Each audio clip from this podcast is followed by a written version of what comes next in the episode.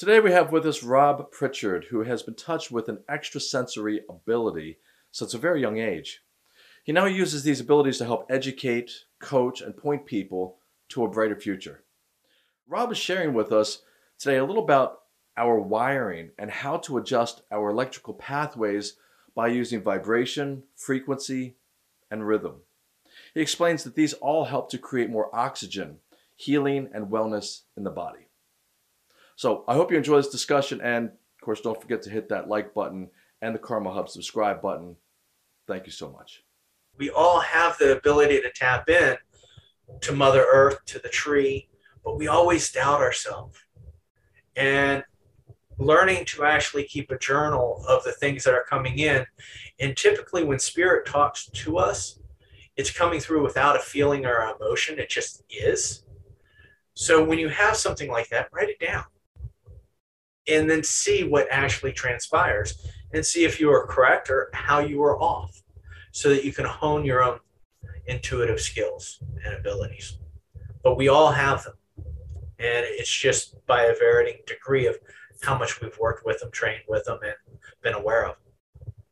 And so even Dr. Usui, when he was working on people in Japan, he found that if he did a healing on somebody, and they had a limiting belief or a coping mechanism that would override the healing, they would be back doing the same thing or in the same pain two days later. And a lot of chiropractors are now bringing in the emotional component and seeing larger healings as well. So it's all frequency, it's all vibration, it's all electricity, and it's all love.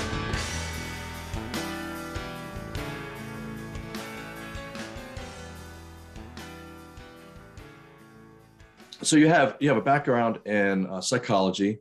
Mm-hmm. You've been a motivational speaker.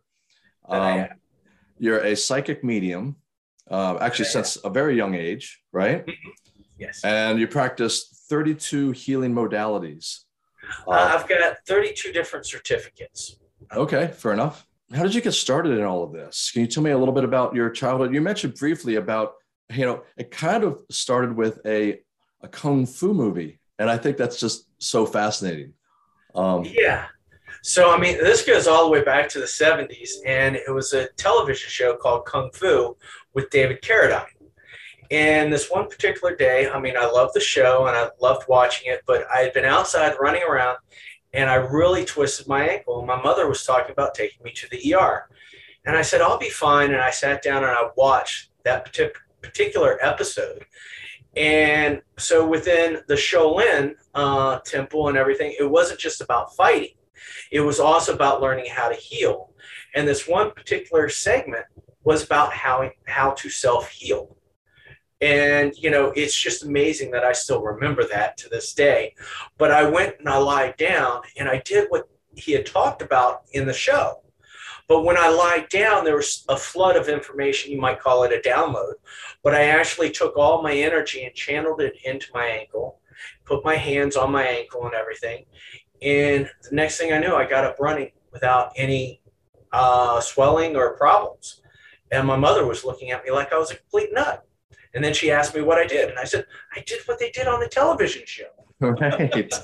Which makes perfect sense, right?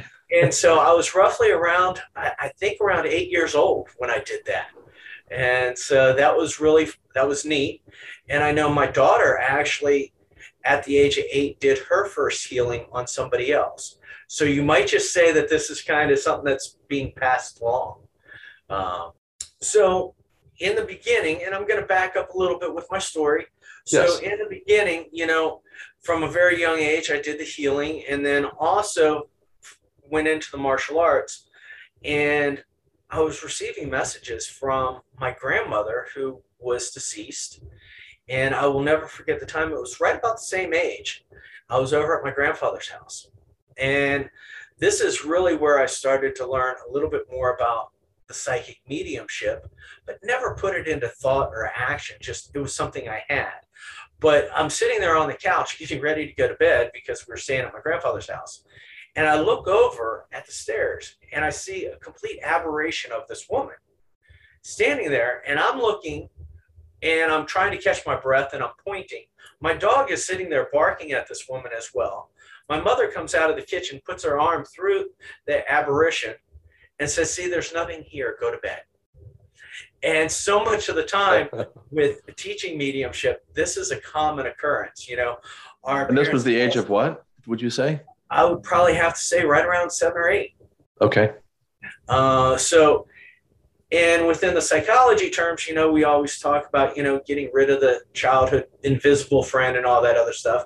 But on this side of teaching, I'm like, oh, go back and find them uh, and learn how to connect with them.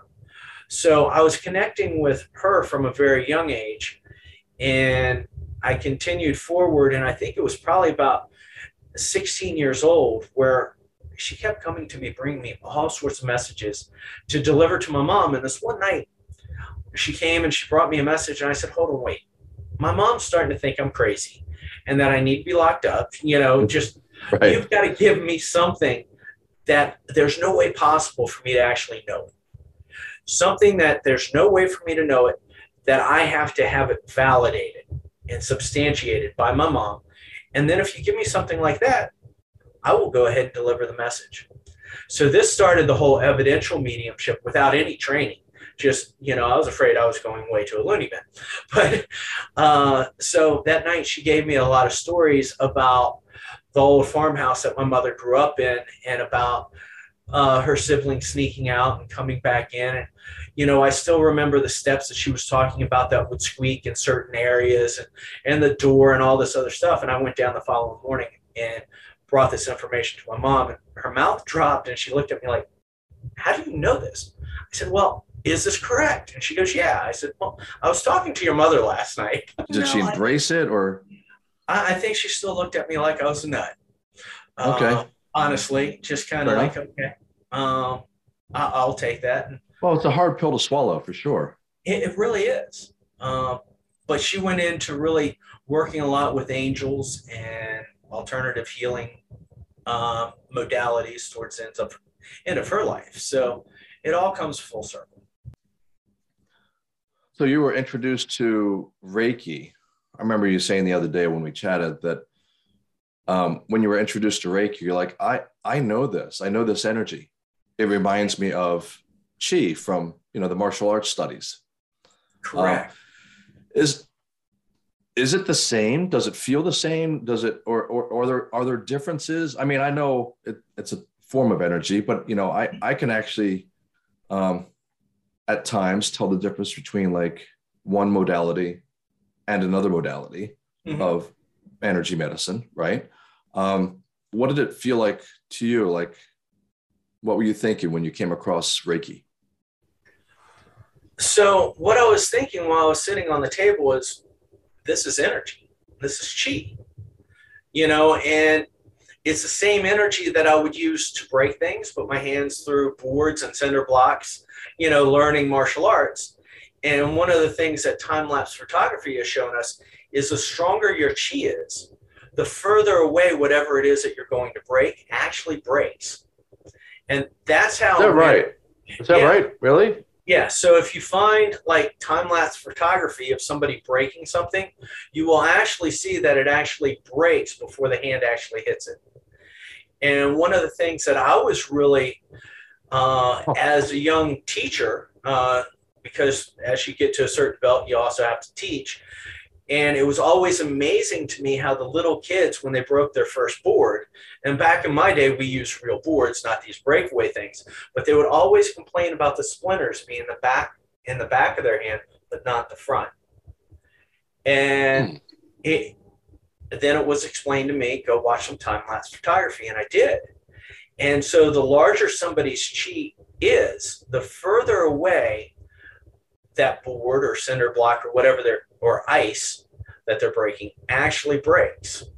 So it's all about building this energy and actually launching it through something.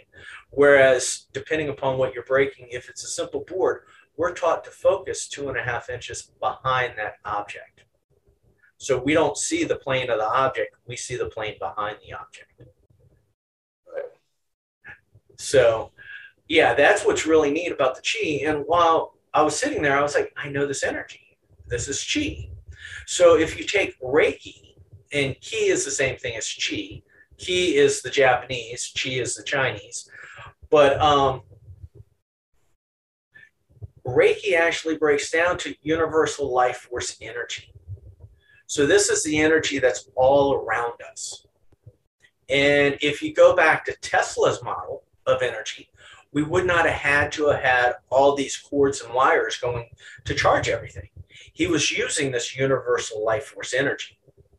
And so the current would not have, quote unquote, been controlled by a government or a business. It was out there. Once you were able to harness it, it was there.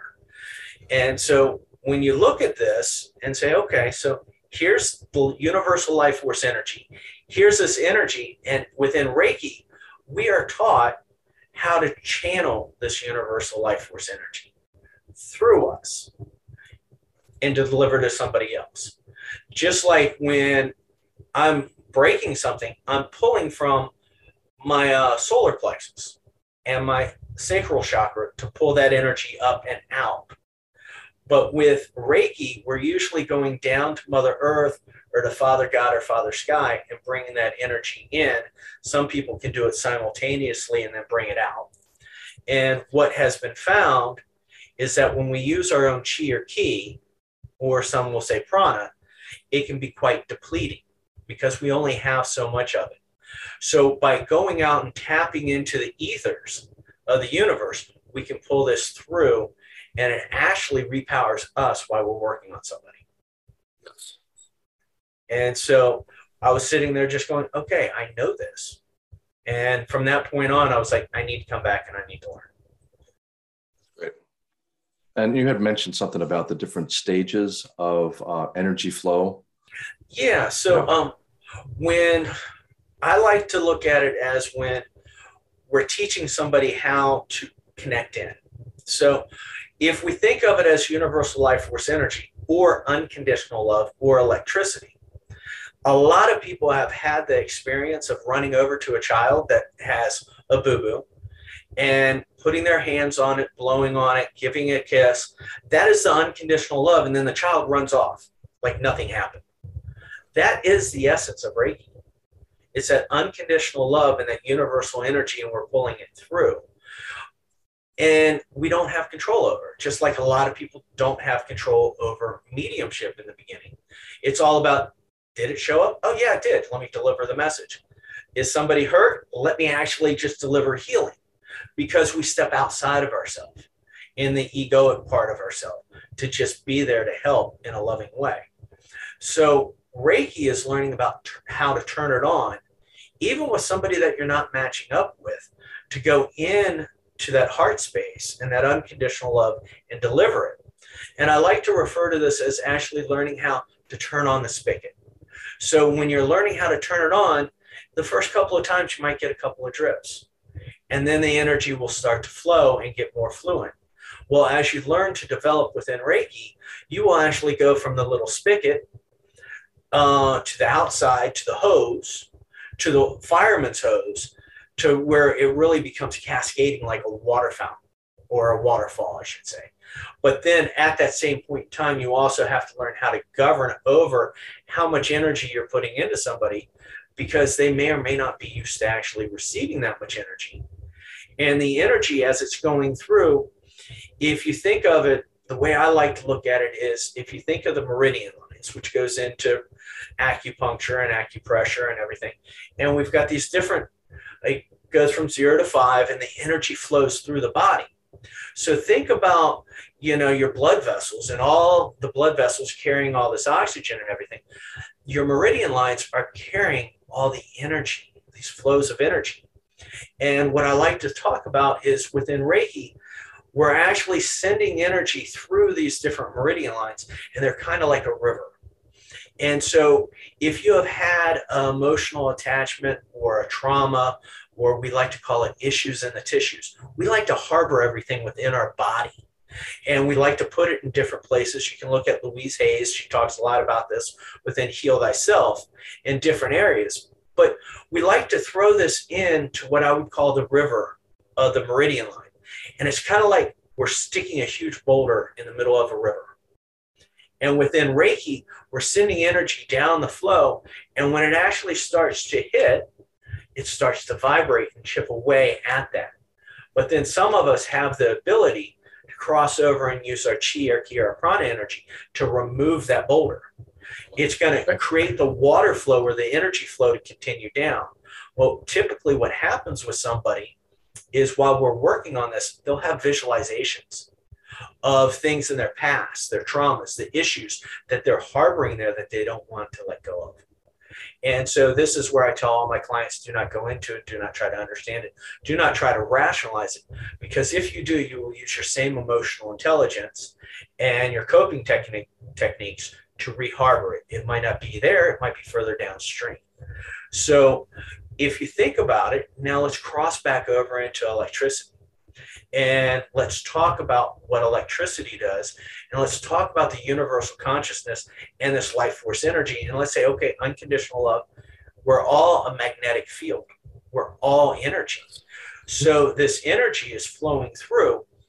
And I think it was about 15 years ago, they did a study on a Tibetan monk that was really gifted, and they put him in a completely black brass room um, and they sat him on a brass chair.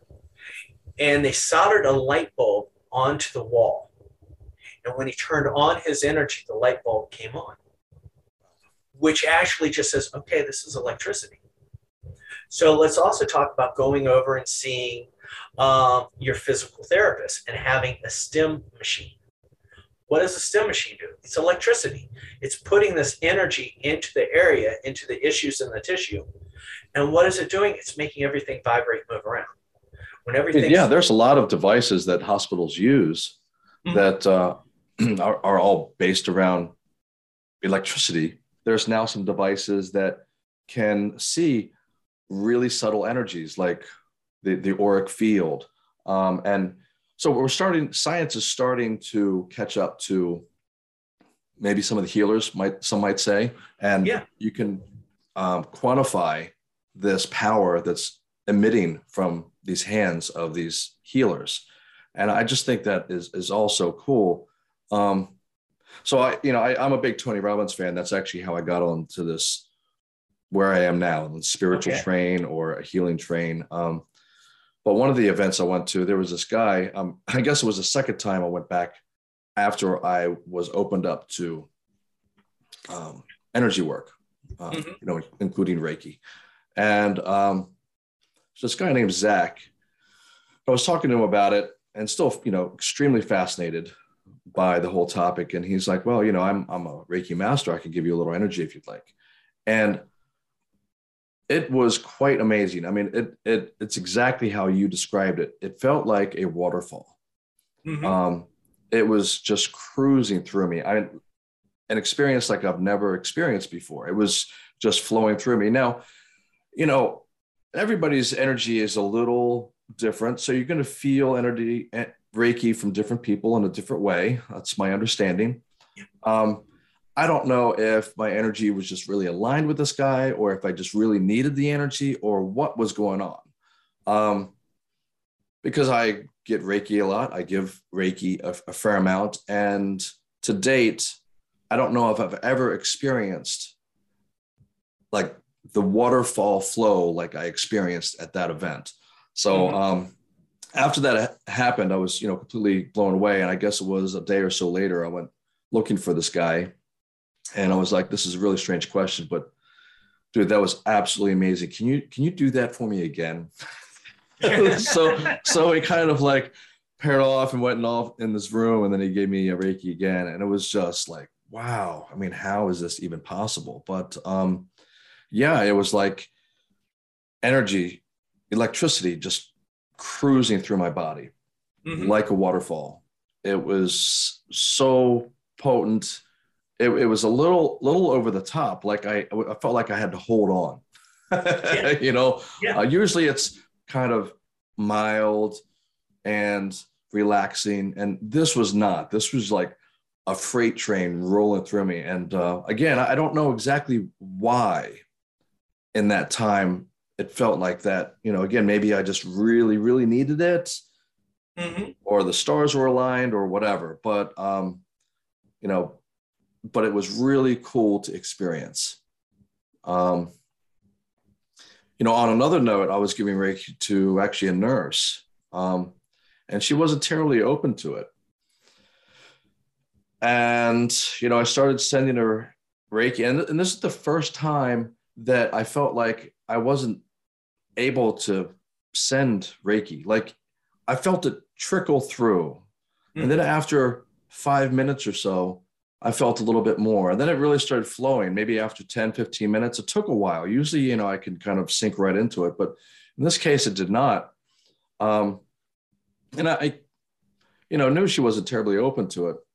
Um, but after 15 minutes, I really started flowing. And then a few minutes after that, she texted me because uh, she had um, a headache, or I forget exactly what it was, but she had some pains in her body. Um, and, but it was really an amazing um, response because she said, "Look, I, I, I could feel what you're doing. How is that? How are you doing that? That's amazing. I could feel this energy flowing through my body." And uh, of course, now she um, is studying Reiki, and she's going to write a paper um, as a part of her um, medical studies mm-hmm. about energy medicine.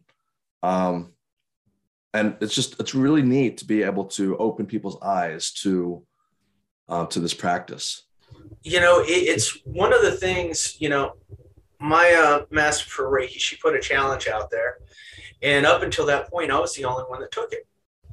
And that was to work on 20 people before I became a Reiki master, before I went to that next level. I actually did 40 people. But the one thing that I found is that everybody's energy is unique. It's all the same, but it's still unique. And some people we have a harder time matching up with. And so I took it as a challenge of being able to match my energy level up with whoever came in. So it might just have been that your energies weren't meshing right away. And then we have to really get out of our mind to actually think it's not working and just let it continue to float. The universe will take over. And that's when everything really starts to move. And one of the things that I tell my students is some of the best healings that I've ever done. I didn't think anything was going on. I'm sitting there thinking, I'm not feeling anything. I'm usually feeling all this. And then they stand up from the table crying and talking about the pain that they had been is no longer there. And so the egoic state still plays with us all. And it's really interesting to just say, okay, I know that I'm energy. I know that there's energy all around me.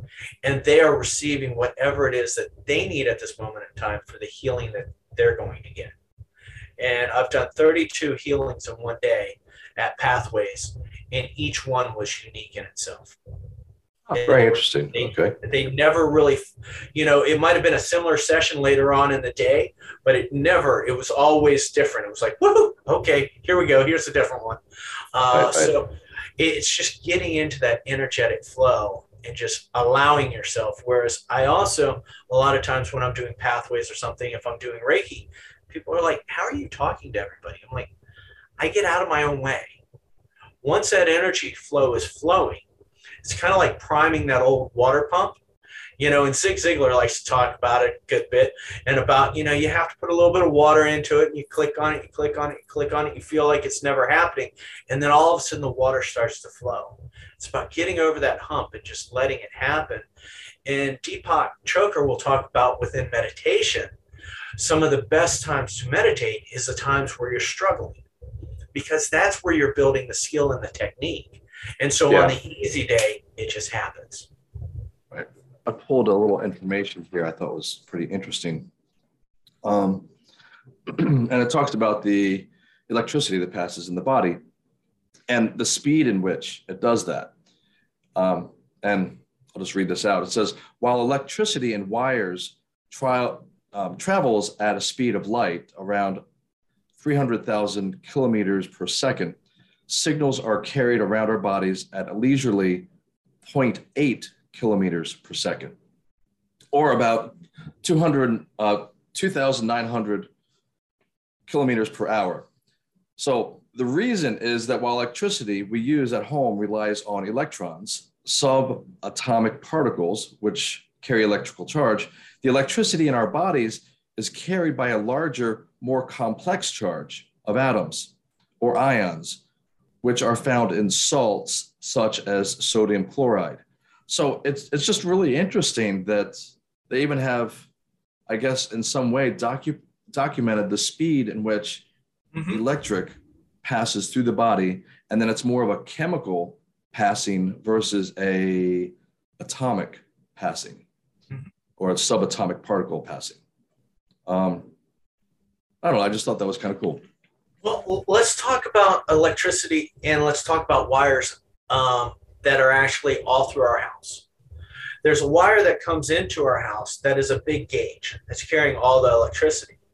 And by the time we get to the wall socket, it's a 14 gauge. It's smaller. Right. And then by the time we get to our light or the connection for our phone, it's even smaller. So what happens a lot of times in older homes is we've got to go back through and replace the receptacles and check the wires because electricity is a vibration, it's a frequency. And as it goes through, it wears down everything around it, and the wires will start to come apart, and the connection can arc. But the same thing is true within our body. So, as we're stimulating the body with this universal life force energy, think of your body as having all these meridian lines and all these cells. It's stimulating and it starts everything to move. When it starts everything to move, it then gets hot. And so I like to tease everybody is it my hands that are hot or is it you that's hot receiving the energy?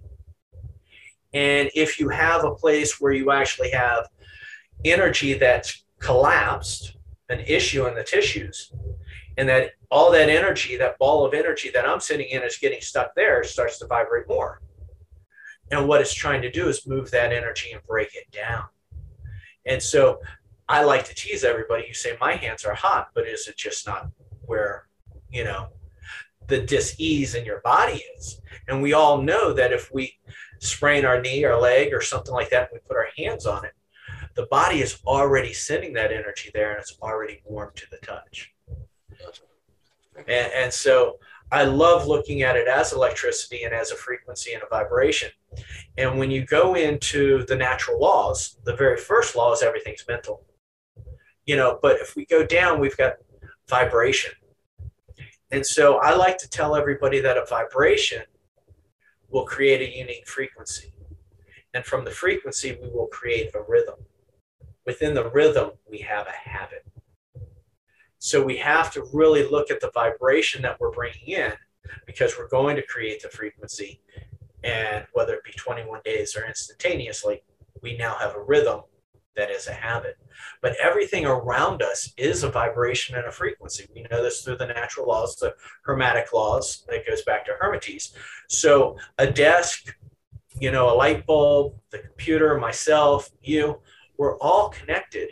And with what you just said about how quick we can send energy from one to the other, I was listening to a gentleman years ago from India, and he was talking about a butterfly's wings and the wind that it creates in India will be in America in 24 hours. But really? we actually have the ability to send energy anywhere by just connecting in and using our intent, our intention, and our beautiful imagination.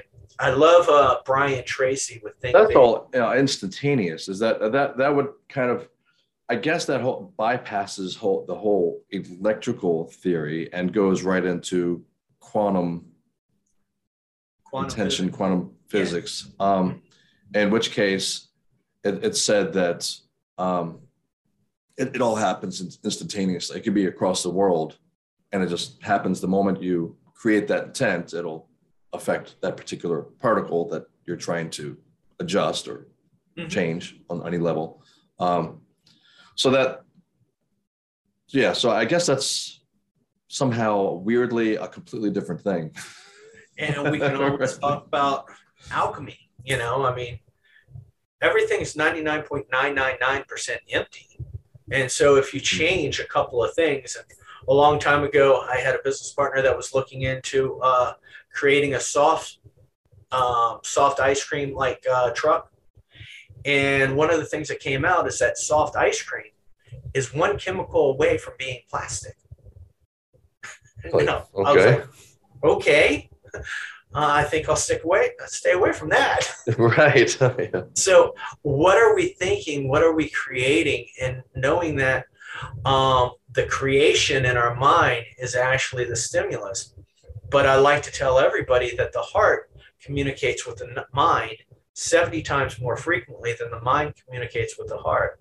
And when it comes into creating the frequency and the vibration, the universe thinks off of a vibrational plane, and the vibrations magnetically from the heart trump the mind. And so, what I like to tease everybody is your mind's a beautiful thing, so waste it. And what I mean by this is we all have these thoughts going in and out of our head constantly that may or may not have any reason or thought to us, but our mind is always moving. But our heart is steady. And anything that's happened to us, the betrayal, the love, all these emotions are frequency and vibration that are lying in our heart space. But they might also be someplace else within the issues in our tissues. And our mind is the antenna for our heart. And it's kind of like if you go back to the old television sets where you had the rabbit ears and you had the UHF dial to really dial in that picture. That's what our mind does. But where we Okay. have problems within the law of attraction is actually creating a thought, trying to carry it down to our subconscious, to our super subconscious, which is, which is our heart and our soul. So we've always been trying to go this way. But if we actually start from our heart and then use that UHF dial, which is the antenna, which is our mind, we can move it into place and the law of attraction works instantaneously. But where we go wrong is we're trying to adjust our mind and we're not paying attention to it and we're not paying attention to what's in our heart. And we have a thought that coincides with something that's in our heart and we're going, where did this come from? And it came from us. And I like to also tease everybody that we are the co creator of our own demise. You know, our thoughts become the actions within the frequency and the vibration within the heart. And when that frequency becomes strong enough, it becomes a habit. The habit can be a limiting belief. And so, even Dr. Usui, when he was working on people in Japan, he found that if he did a healing on somebody and they had a limiting belief or a coping mechanism that would override the healing, they would be back doing the same thing or in the same pain two days later. And a lot of chiropractors are now bringing in the emotional component and seeing larger healings as well. So it's all frequency, it's all vibration, it's all electricity, and it's all love. Thank you. That that made a lot of sense. Um, is there is there anything else that you wanted to add before we uh, start wrapping things up? you know, I would just tell everybody go out and learn Reiki and don't judge it by one person. You know, judge it by going and seeing a couple of different people. And years ago, I had a student of mine call me up from India. And she goes, Rob, my energy stopped working. And I was like, oh my God, are you dead? And she goes, she goes, come on now. And then I realized, okay, she's paying long distance from India, but if your energy stopped working, then you're flatlined. And I was like, okay, so you've been traveling for two months now, right? She goes, yeah. I said, how much self Reiki have you done? She goes, very little. I said, well, I bet you've been eating a different diet. I know that you were vegan before you went, but I'm sure that there's new spices and everything's grown in different areas. So it might be affecting the gut and everything. She goes, yeah. I said, well, what I want you to do is go out and find the guru. I don't care if they say Reiki, I don't care what type of energy healing it is. Find the guru that's doing the most amount of work and ask them to give you a jump start. Because when we're doing Reiki on ourselves, sometimes it can be a little uncomfortable. Sometimes we can have these thoughts and these memories coming up, and we back off the throttle. We shut down our crown, say, Oh, I don't want to go into this. Whereas if you have somebody that's actually been doing a lot of energy work, the flow of the waterfall is going through them. And they're not so much in whether or not this is pleasant or not, they're just following and letting the energy go. And I told her, I said, look, go get this done and then send me an email or something, but I guarantee you that your energy will be flowing again once we blow everything out. She called me back two days later. She goes, Oh, my energy's flowing. And what I believe probably happened with you at the Tony Robbins is that, uh, did you say his name was Eric? I think it was Zach. Uh, Zach. Um, Zach was sitting there in a room filled with energy. And he was encompassing all the energy as a sponge. And he was doing a lot of energy work. So anything that was disrupting his energy flow, he already blew out. So not only were you getting his energy and chi, but you were also getting the global energy that he was able to capture around him and send it through that helped him beef up. That makes a lot, lot of sense. I mean, you know, basically Tony Robbins programs are very much like a, a rock concert for four days long of just very yes. intense. And, and, and one of his philosophies is to keep you in a peak state because when he says something, he wants you to be in a peak state and you tend to uh, retain information better when yes. you're at a peak state versus maybe at a school desk drooling mm-hmm. on the on the top like like probably I used to do.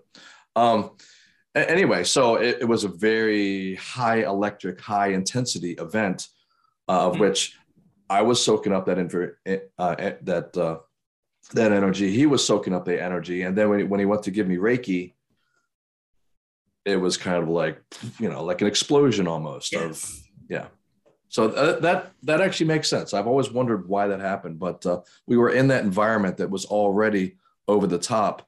And when we did reiki it just kind of brought in you know even more.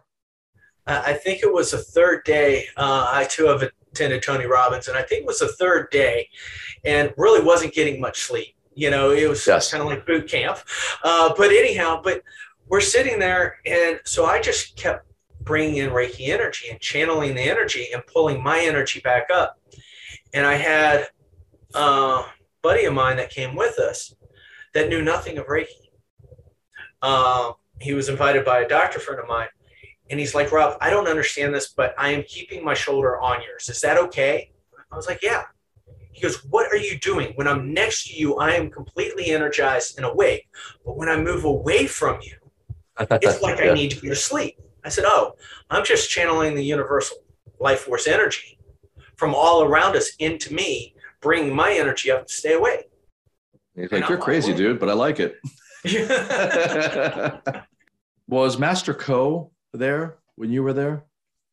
So Tony Robbins was always so he's been in the metaphysics for a while, mm-hmm. but um, he hasn't been very open about metaphysics with his uh, with a lot of his uh, with his participants, his general audience. Um, and I mean, he is, but he's not. He he he's very careful to frame his metaphysical endeavors in a very particular way, yeah. so that they're um, palatable by you know yeah. by his participants, which makes perfect sense.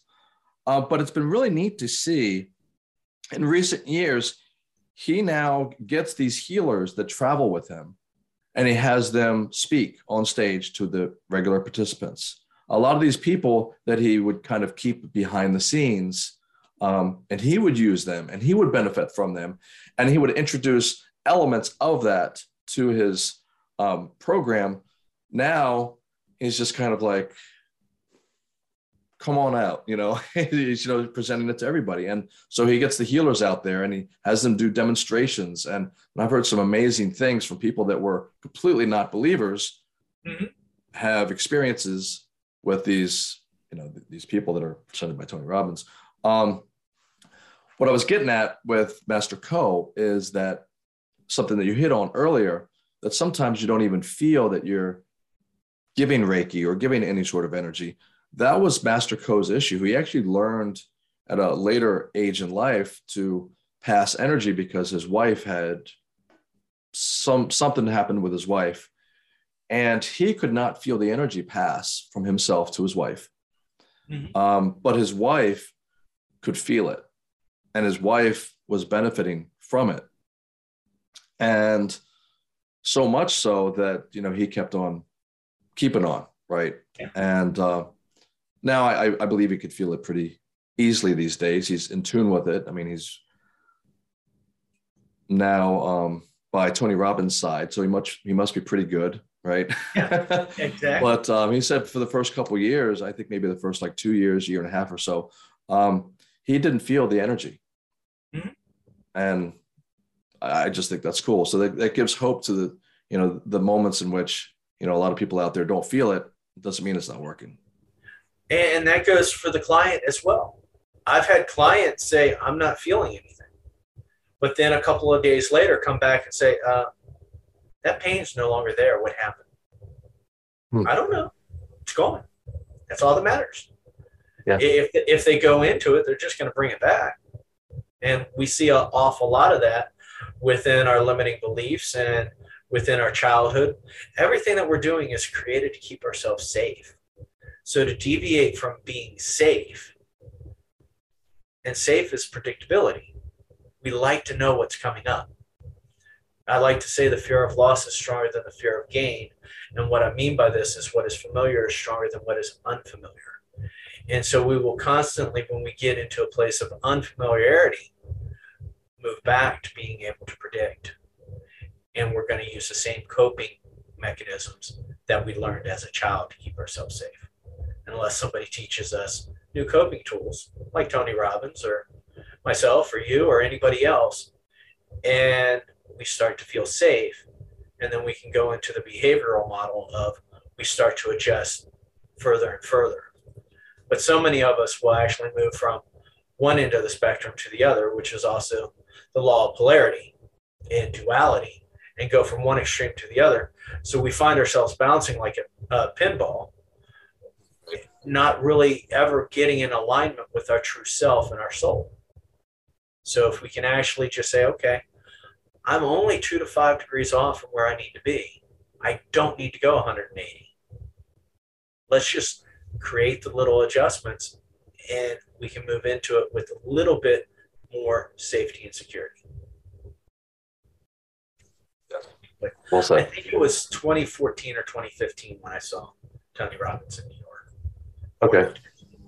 And I know that a friend of mine had already done a couple other of his events where she worked. And she was at that point in time really shocked because he actually talked about the Reiki people in the audience. Yeah, I know if you went up to the next next tier, right? The, the introductory program is uh, Unleash the Power Within. Yeah. Um, and you know they do some mindfulness stuff and some meditation and you know maybe a little hypnosis maybe. I don't know how you mm-hmm. would frame that. Um, but the next program um, date with destiny they do have and he he frames it as a blessing because that's a little but you know as, as time like i said as time went on um, he was a little bit more open with everything. And so when i got opened up to all of this energy work it was very interesting because he would have speakers come and talk to the people in the crew room. Mm-hmm. And the people that he was having talk to the crew room um, that particular weekend, for whatever time, I've crewed a number of times, it was all about subtle energy and demonstration of what can happen when you're um, energized or, or, or, not, when you're congruent or not, um, you know, using muscle testing or this one guy, I, he was kind of like a, a magician. Anyway, it was pretty amazing. but these guys were not presented to the audience. Mm-hmm. You know, I guess he figured the crew members are just a little further down the rabbit hole, so they can handle some weirdness, but mm-hmm. they are not to be pre- presented in front of the regular audience. And that's that's kind of the way it was for a while. But uh, you know, again, as time's gone on, I think all of this is becoming um, more acceptable. Um, a little more mainstream. Um, people are more open to it, or at least more curious to it, and so now those people now present in you know as a part of his main program, which is nice to see.